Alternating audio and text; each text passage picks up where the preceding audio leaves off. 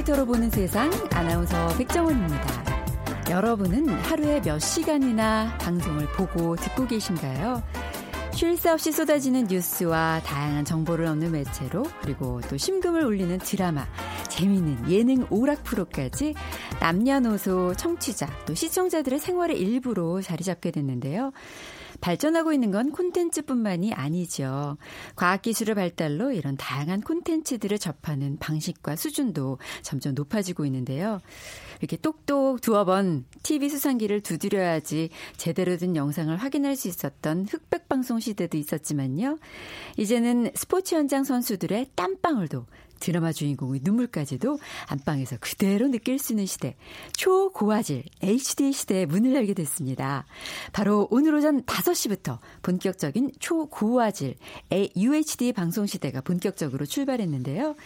저희 빅데이터로 보는 세상에서는 세계 최초 지상파 초고화질 본방송 개막을 맞아서 오늘 빅데이터로 보는 세상 UHD 개국 특집 빅데이터로 보는 UHD 방송의 미래를 마련했습니다.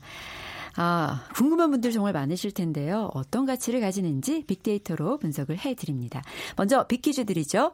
KBS는 현재 KBS 1과 KBS 2 그리고 위성방송, KBS 코리아, KBS 월드 등 4개의 TV 채널을 운영하고 있고요. 123 라디오, 12FM 그리고 한민족 방송, KBS 월드 총 7개 라디오 채널을 운영하고 있습니다. 다음 중 KBS TV 프로그램이 아닌 걸 골라주세요. 1. 1박 2일 2. 연예가 중계 게 3. 추적 60분 4. 와이파이 초안지 방송 들으시면서 정답과 함께 다양한 의견들 문자로 많이 많이 보내주세요. 당첨되신 분들께는 커피와 아, 도넛 모바일 쿠폰 보내드릴게요. 휴대전화 문자 메시지 지역번호 없이 샵 9730 짧은 글은 50원 긴 글은 100원의 정보 용료가 부과됩니다.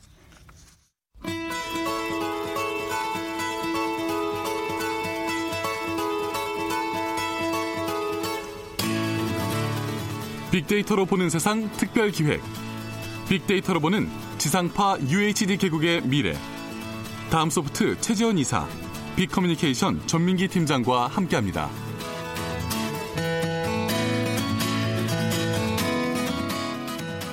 빅데이터로 보는 세상 UHD 개국 특집 빅데이터로 보는 UHD 방송의 미래 오늘 함께 얘기 나눠주실 분들입니다. 다음 소프트의 최재원 이사 나오셨고요. 안녕하세요. 네 안녕하세요. 빅커뮤니케이션의 전민기 팀장이십니다. 어서 오세요. 네 반갑습니다. 예.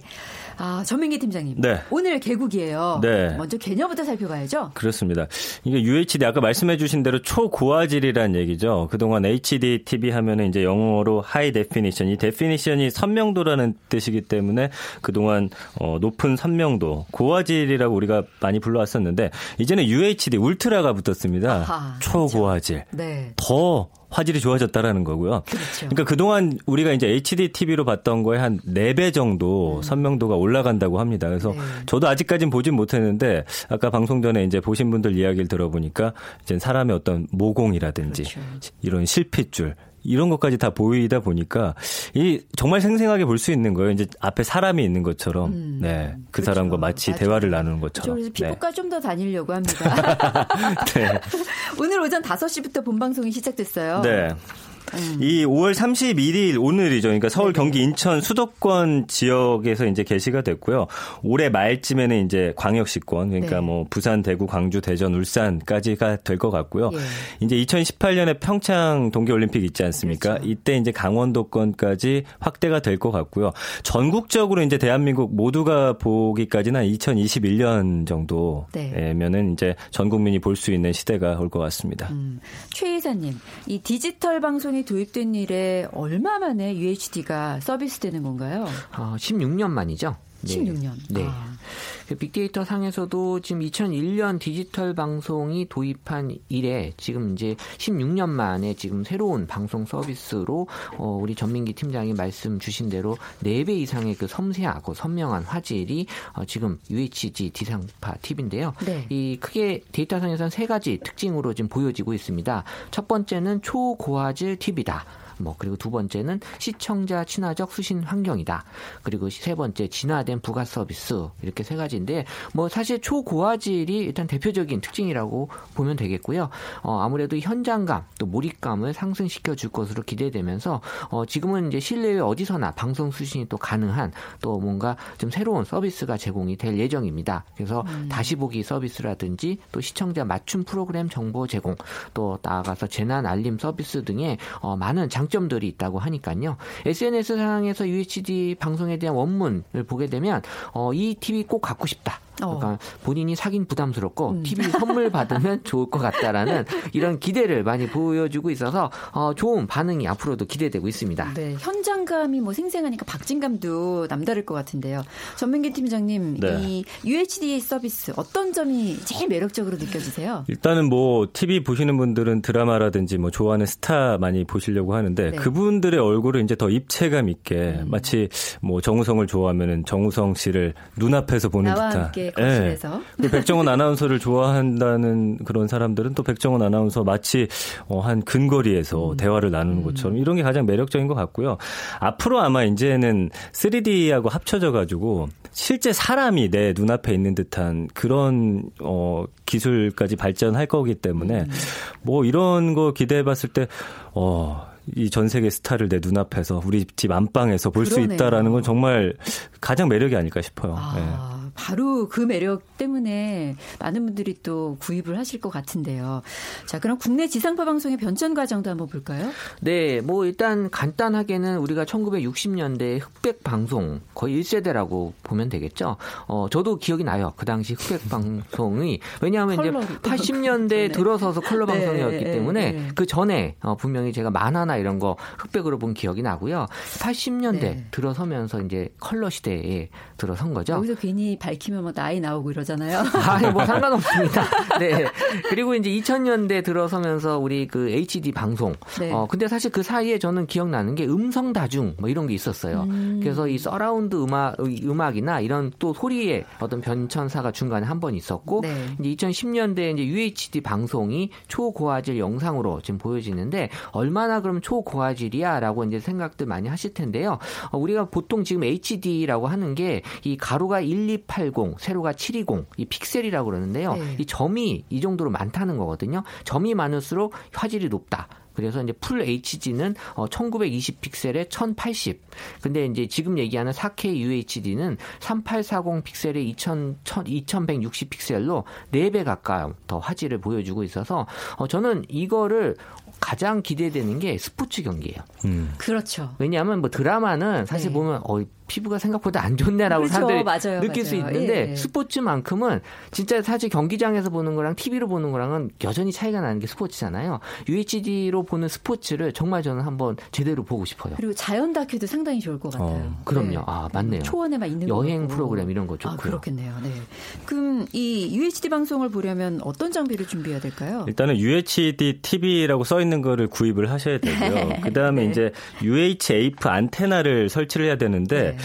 이게 이제 보통 그 안테나 같은 경우는 이제 나선형으로 주파수를 쏴요. 그러니까 음. 멀리 쏠 수 있는데 네. UHF 같은 경우는 직선으로 쏘기 때문에 이거를 잡아와야 됩니다. 네. 그래서 이 안테나를 설치를 하셔야 되고 우리나라가 이제 방송 표준이 이제 미국식을 따르기 때문에 그렇죠. 이게 또 유럽식 TV이신 분들은 그 칩이 내장이 안 돼 있어요. 그래서 음. 아마 UHD라고 써 있더라도 미국식의 그 표준 방식을 따르는 TV여야 아, 합니다. 네. 그렇기 때문에 뭐 이렇게 하셔야 되고요.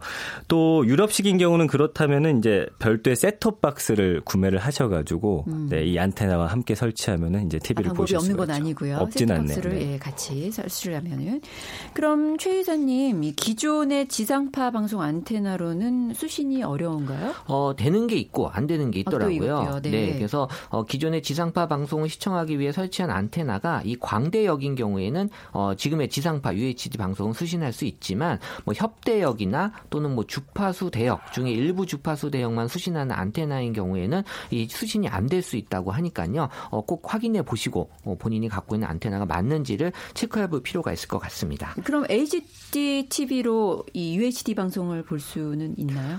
없어요. 아, 없어요. 네, 그래서 예, 지상파 UHD 네. 방송은 네. UHD 방송 표준을 사용하기 때문에 수신 방식이 다른 HD TV로는 볼 수가 없고요. 그러니까 지상파 방송들이 HD 방송하고 UHD 방송을 동시에 송출하기 때문에 이 HD TV 보유한 또 집에서는 HD 방송을 또 쉽게 볼 수 있기 때문에 어, 문제는 이제 HD TV에 대해서는 UHD하고는 좀 다르다라고 보시면 될 것 같습니다. 네. 네.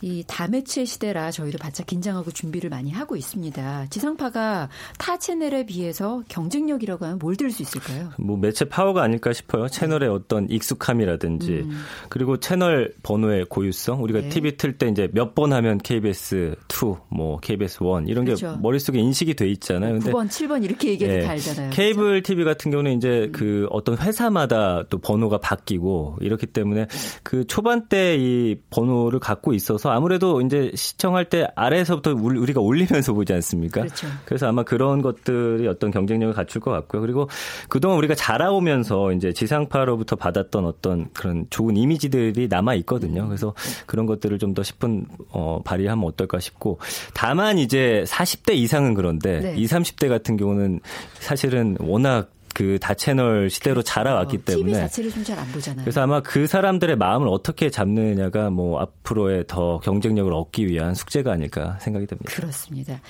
이 UHD 개국은 결국 뭐 지상파 방송의 경쟁력 강화나 차별화를 모색하는 거 이렇게 볼 수 있지 않을까요? 네, 그렇죠. 지금은 이 방송 시청 소비 형태가 좀 바뀌고 있다라는 걸 많이 느끼실 거예요. 네. 그러니까 지상파에서 어, 지금 케이블 TV나 종편 에 또 많은 또 관심들을 보여지고 있기 때문에 여기서 중요한 부분은 이제 광고 시장이 좀 어, 달라진다라는 측면이 있거든요. 네. 그 기존에 또 여러 가지 서비스 외에도 지금 새롭게 뭐 동영상만 제공해주는 플랫폼 서비스들도 이 외국의 어, 회사들이 국내 시장 진입이 본격화되면서 이 지상파 TV는 계속해서 지금 위기가 더 커지고 있는 상황일 수밖에 없고요.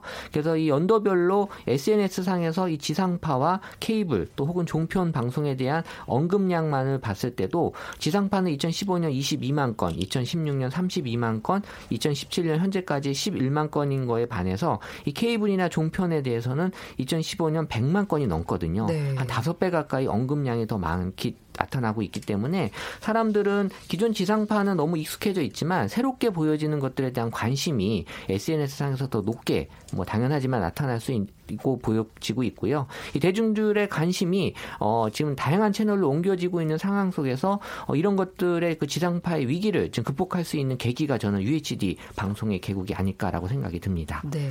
그 지상파 대표 예능 프로그램들 있잖아요. 이름 네. 딱 대면 아는 그런 프로그램들도 지금 시청률이 많이 많이 하락했어요. 네, 그게 아무래도 뭐 물론 시청률에 하락 여러 가지 요인들이 있겠지만 요즘 젊은 사람들은 휴대폰으로도 많이 보고 뭐 그렇죠. 뭐 짤방이라고 해서 짧게 끊어놓은 걸로 많이 보기 때문에 음.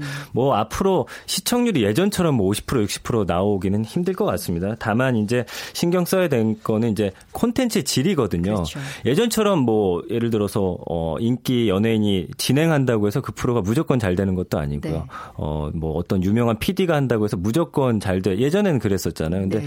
그렇기 때문에 어떤 콘텐츠에 있어서 지금 케이블 방송들은 좀 많은 도전들을 하고 있어요. 그렇지만 이 우리가 지상파에 기대하는 건 그래도 어떤 안정감이기 때문에 안정감을 잘 유지하는 가운데 또 어떤 새로운 콘텐츠들을 개발하고 또 새로운 시청자들을 유입할 수 있느냐 이게 아마 위기를 극복하기 위한 가장 큰 숙제가 아닐까 생각이 듭니다. 네. 이제 뭐 방송 환경이 변한 건 자명한 일이고요. 지상파 방송 만에 경쟁력을 좀 확고히 다져야 될 것 같은데요. 네, 이 시청자들이 지상파를 보는 이유 데이터상에서 봤을 때는 어, 익숙하기 때문이다. 라고 이제 답을 하는 게 가장 어, 맞는 것 같고요. 반면에 케이블이나 종편을 보는 이유는 신선함이다라는 그런 것들이 많이 보여집니다. 네. 그러니까 다시 말해서 시청자들이 지상파를 좀 멀리하는 이유는 어, 뭔가 더 다양한 컨텐츠를 소비하고 싶은 욕구가 더 많지만 지상파에서는 그 부분을 좀 더 채워주지 못한다라는 이유가 좀 어, 분명히 있는 것 같고요. 그러니까 실제 케이블이나 종편은 이 지상파에 비해서 아무래도 좀 규제가 좀 낮고 또 이또 또 살아남기 위한 다양한 장르들을 많이 소 선보여 줄 수 있다는 점에서 시청자들한테 좀 신선함을 전달해 주고 있었다라는 거고 음. 사실 뭐 지상파만의 장점들을 어, 분명히 있기 때문에 한번 찾아보면 기발하다라는 게 2017년에 좀 올라왔어요. 네네. 뭐가 기발한지 제가 봤더니 이 개표 방송이 기발하다라고 했어요. 그래요? 선거에서. 어, 네, 그러니까 왜요? 지상파에서 이번에 어, 개표 방송에 그 기존에 보지 못했던 네. 시도들을 많이 했기 때문에 음. 어, 그만큼 지상파가 갖고 있던 어떤 진 부함이나 이런 것들이 새롭게 보여지면 사람들이 더 좋아할 수 있거든요. 그러니까 음. 지금보다 달라졌다라는 거를 보여주면 네. 더 사람들이 지상파에 대한 관심을 어, 끌어올 수 있다라는 저는 생각이 들면서 어, 이번에도 사람들은 너무 컨텐츠에만 집중하는 측면도 있지만 어, 기존에 갖고 있는 포맷들을 조금 새롭게 선보이면서 UHT TV에 맞게도 어, 보여주지 못했던 것들을 시청자들에게 선보인다면 어, 좀 사로잡을 수 있는 요소가 전 된다라고 볼 수 있을 것 같아요. 네. 빅데이터로 보는 세상 UHD 개국 특집. 빅데이터로 보는 UHD 방송의 미래 함께하고 계십니다.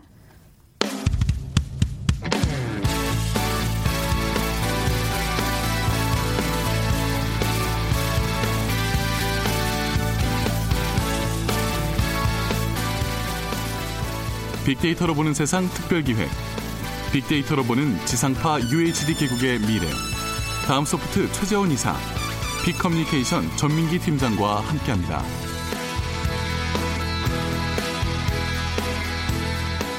네, 다음 소프트의 최재원 이사, 빅 커뮤니케이션 전민기 팀장과 함께하고 있습니다. 빅퀴즈 다시 한번 부탁드릴게요. 전민기 팀장님. 네, 이 KBS는 현재 KBS 1, KBS 2 그리고 위성방송 KBS 코리아, KBS 월드 이렇게 4개의 TV 채널을 운영하고 있고요.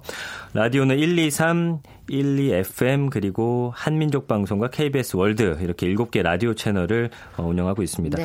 그렇다면 다음 중 KBS TV의 프로그램이 아닌 것을 골라 주시면 됩니다. 1번 1박 2일, 2번 연예가 중계, 3번 추정 60분, 4번 와이파이 초안지. 그렇죠. 네.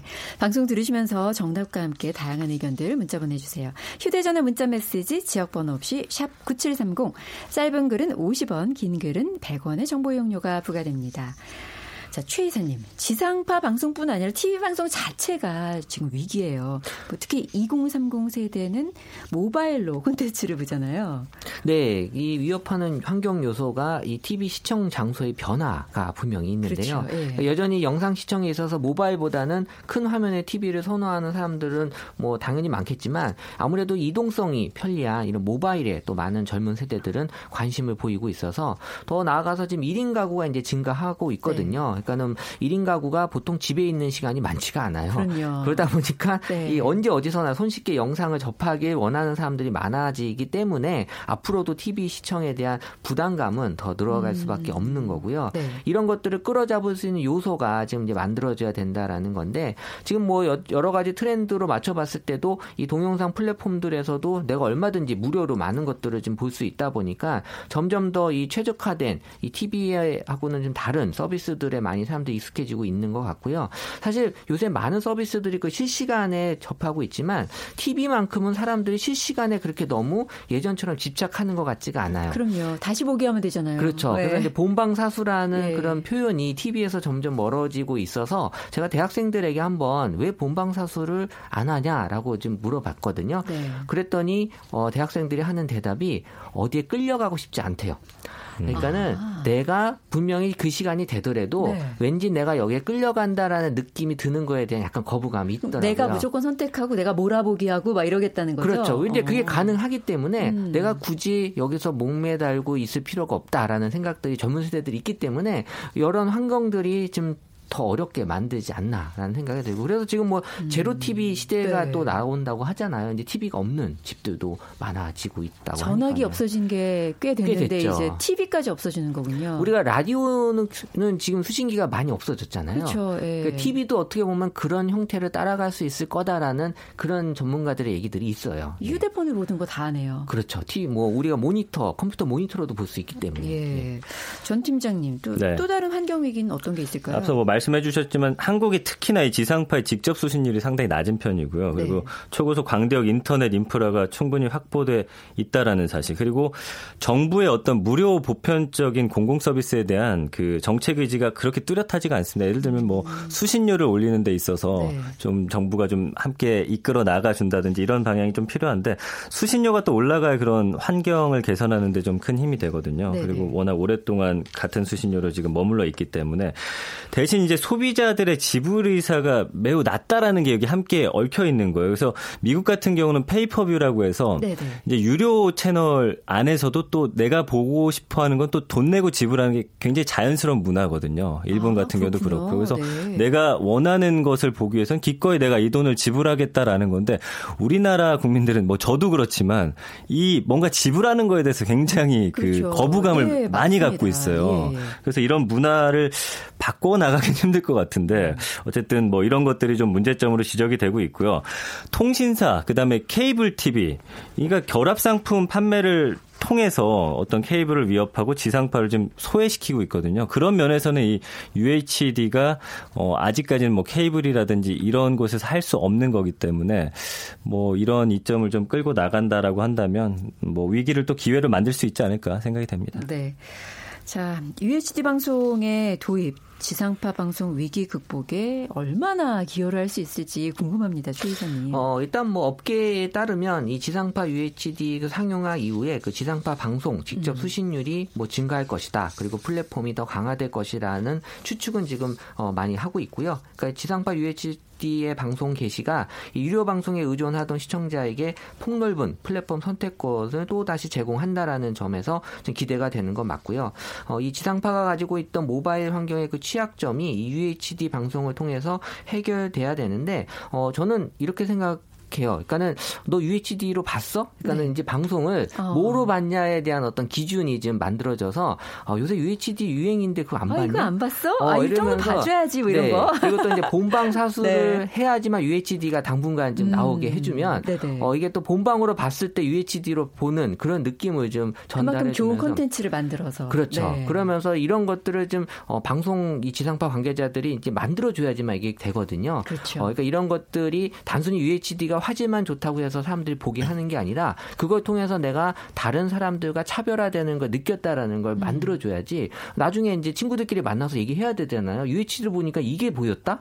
뭐 다른 건 이게 안 보여 있지 않았냐? 이런 그렇죠. 식으로 좀 해서 좀 스토리를 만들어줬으면 좀 좋겠다는 생각을 해요. 어, 정말 매체는 좀 따라가기 위해서 시대 발맞추기 위해서 보는 분들도 많거든요. 그럼요. 어, 네. 좋은 네. 방법입니다. 아주. 예, 그리고 이 UHD 방송이 잘 되면 부가적으로 뭐 기술 발전 뭐 여러 가지 효과들이 뭐 많아지겠죠. 그렇죠. 이제 사실 세계 최초라는데 주목을 해야 되고 그렇죠. 자부심을 가져야 네, 되는데 네, UH D로 제작한 콘텐츠 같은 거 시장 선점하는 게 상당히 중요할 것 같아요. 네네. 그래서 국내 기업과 사실 연구기관이 지상파 UHD 본방송 상용화를 지금 이끌어가고 있잖아요. 네. 근데 사실 늘 우리나라 문제점이 뭐냐면은 이런 기술은 세계 최초로 개발하는데 어떤 국제법이라든지 법 같은 게 마련이 안 돼가지고 음. 만들어 놓고 빼앗기는 경우가 많습니다. 뭐 아. 뭐 중국이라든지 유럽 같은 경우에. 예. 그래서 사실 지금 볼 때도 이 UHD와 관련한 어떤 특허권이 음. 거의 대부분 우리 우리나라가 가지고 있어요. 한 네. 88% 정도. 그렇다면 이걸 지키기 위해서 우리가 어떻게 해야 될지를 좀 고민을 해봐야 될 것 같고요. 네. 어, 이런 것들을 우리가 좀 선도해 나가면서 이런 국제법과 어떤 정치를 통해서 외교력을 통해서 이런 것만 잘 만들어 간다면 사실 앞으로 이 안에서 우리가 어, 블루오션이라고 볼 수가 있죠. 우리가 예, 끌어 먹을 수 있는 게 상당히 아, 많다라고 쉽게 표현하면 그럴 것 같습니다. 예, 예.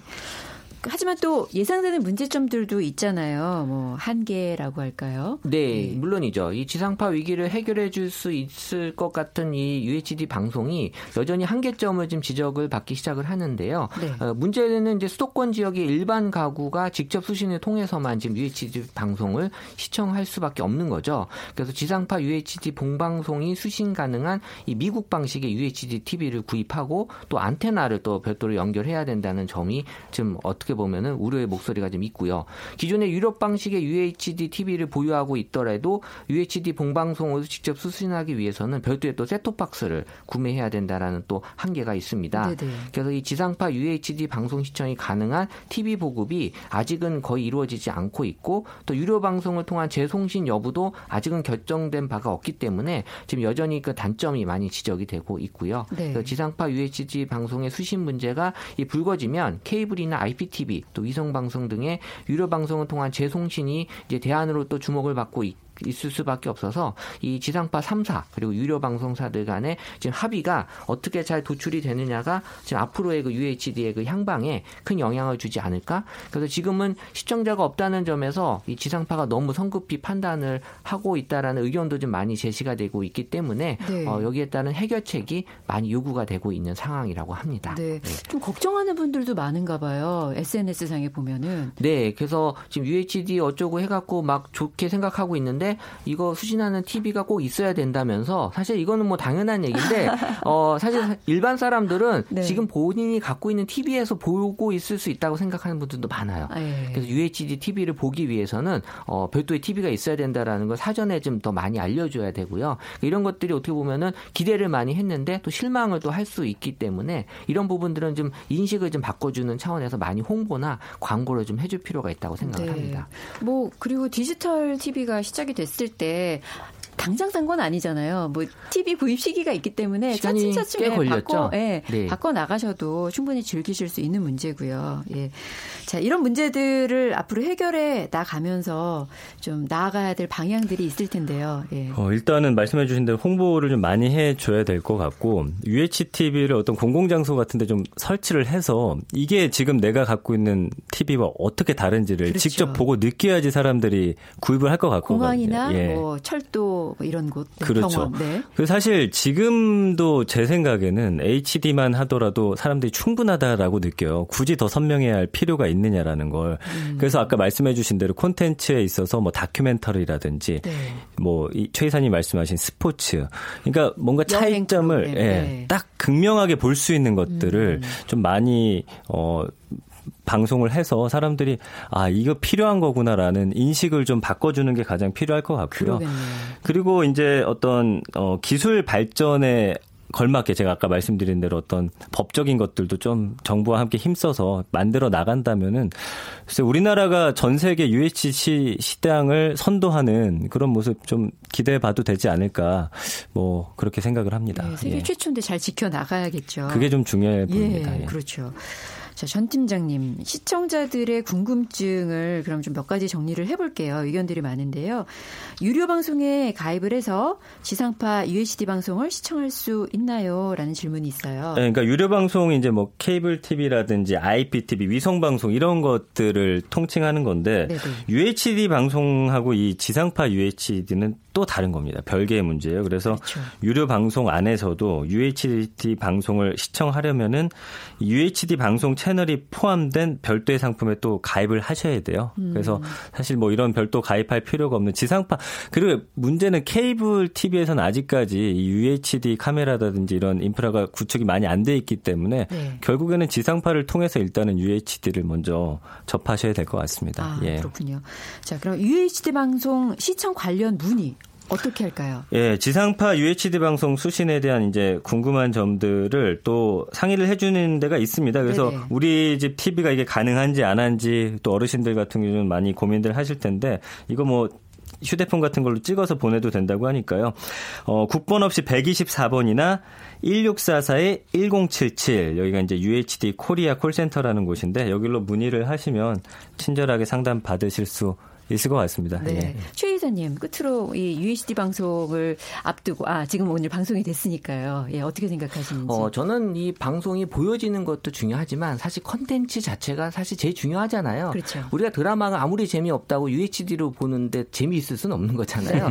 네. 결국에는 지상파도 이 방송 제작에 컨텐츠에 더 많이 집중을 좀 해야 되고요. 네. 그러니까 우리가 사실 이 우리 뭐 간접 광고 이런 얘기도 많이 나와도 그 드라마나 예능이 재밌으면 간접 광고 거에 대한 사람들이 욕을 안 해요. 음. 오히려 모든 게 다 재밌기만 하면 사람들은 거기에 대해서 좋게 평가를 하기 때문에 어, 결국 중요한 건 컨텐츠다. 사실 이런 것들이 어떻게 보여지느냐는 그 외적으로 더 부가적인 서비스가 되는 거기 때문에 이런 부분들만 잘 감안한다면 많은 환경 자체는 지금 많이 좋아진 것 같습니다. 네. 오늘 UHD 방송에 대해서 자세히 알아봤습니다. 다음 소프트의 최재원 이사, 빅 커뮤니케이션 전민기 팀장 모두 고맙습니다. 네, 감사합니다. 네. 어, 정답 4번 와이파이 초안지입니다. 와이파이 초안지는요. 저희 프로그램이 끝나고 바로 이어지는 KBS 일라디오 신개념 드라마죠.